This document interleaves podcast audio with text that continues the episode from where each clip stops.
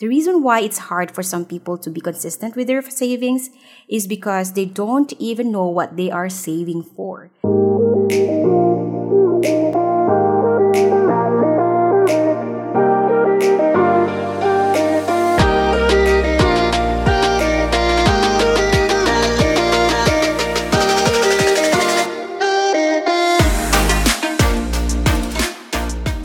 Hello, hello, everyone, and happy, happy new year. It's a new year, new week, and of course, new episode. As always, thank you so much for tuning in to this podcast to listen and learn. It's that time of the year again where we set goals and intentions for the year. I've done my goal setting a couple of days before 2022 ended, and I want to quickly share this tool that I used when I did my reflection and planning for 2023, I used this free downloadable PDF by Google that has a series of questions to help you kind of reflect and plan ahead for the year. I put the link in the show notes so you can download it as well in case you haven't done your goal setting yet. Aside from goal setting, one of my New Year's little tradition is to declutter my space. I do that by going through all my personal belongings put them in categories, then I will hold them one by one and ask myself, does this item sparks joy? If the answer is no, I will either sell it or give it away.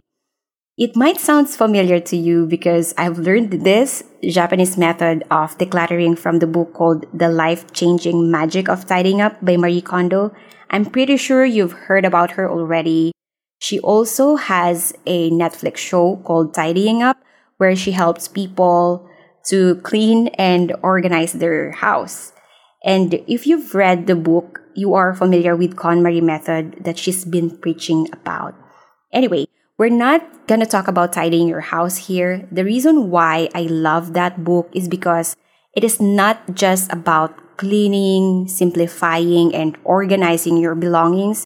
It is also about being intentional with what you choose to own and what you choose to surround yourself with because what you choose to own impacts the way you live your life. It impacts the way you think. And I find that the philosophy behind the book is not only helpful when cleaning your drawers and closets, but Marie Kondo's lessons are also applicable in other areas of our life, such as managing our finances. So, in today's episode, I'm gonna walk you through the five Marie Kondo inspired steps to declutter and tidy up your finances. But before we begin, if you have two seconds, please take the time to leave me a review and rate the show. All you have to do is open your Apple Podcast app, search for In Pursuit Podcast, scroll all the way down. You can find rate and review the show section. If you feel like the show has really brought value to you, leave a five star rating, and on the review section, let me know anything you want to hear more of, any request topics, any personal finance questions, or dream guests that you want me to invite on the show, or you can tell me feedback on past episodes that you really like. My goal is to always improve as a host and to continue to bring valuable contents and hearing from you is the best way for me to do that. Alright, with that, let's get into today's episode.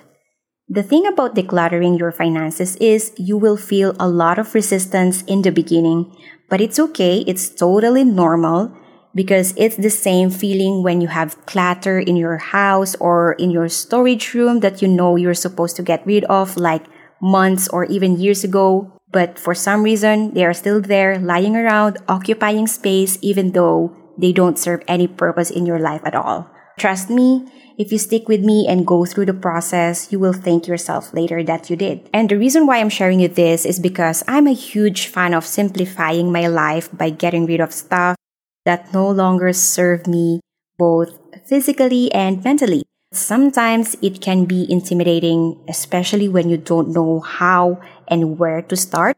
So having a system in place or a step by step process makes me feel a little more motivated to start and take action. And that's my goal for this episode to inspire you to take action. So here are the steps to declutter your finances so you can create space for greater things in your life. First and probably the most essential part of the process is to begin with the end in mind. What is your goal for doing this? How do you want to feel after this process? Do you want to feel more confident with your finances?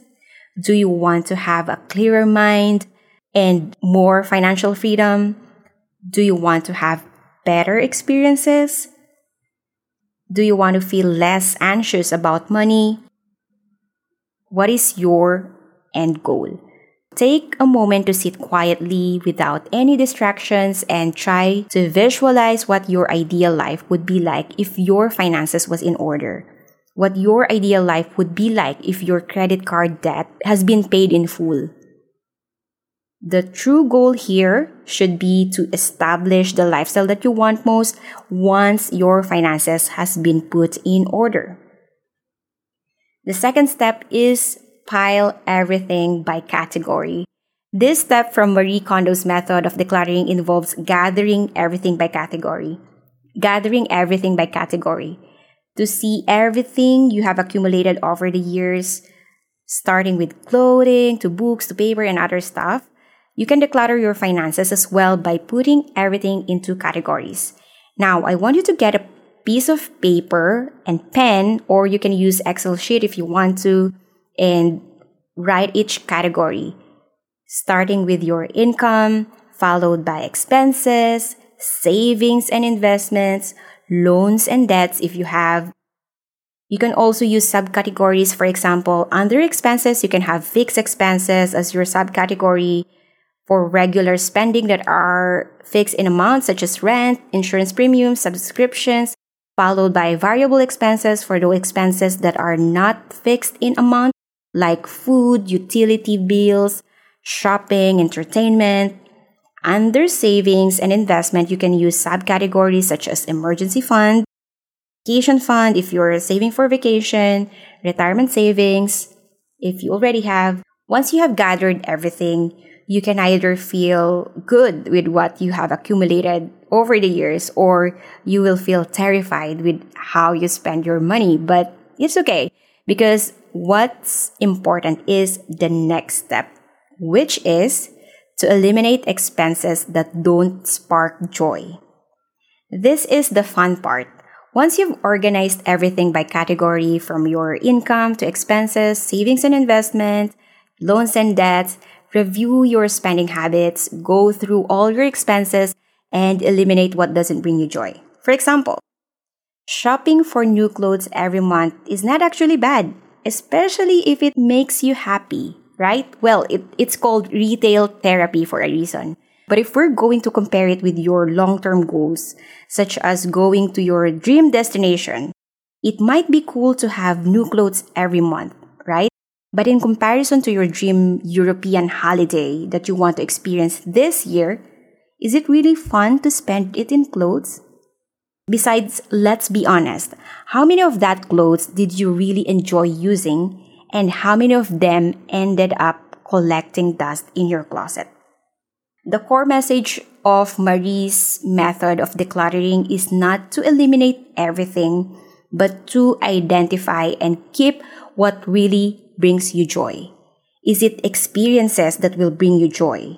Is it going to concerts of your favorite artists that will bring you joy? Is it going on holidays with your family that will bring you joy? Because by identifying what brings you joy and what's not, it is so easy to eliminate it from your expenses. And by doing that, you can focus on spending it on what truly matters to you. This is way more effective and sustainable rather than just blindly trying to cut down expenses. And that method doesn't work, by the way. The fourth step to decluttering your finances is to give every dollar you earn a home. Give it a purpose. Kondo repeats the idea that everything has a home. Everything should have a home.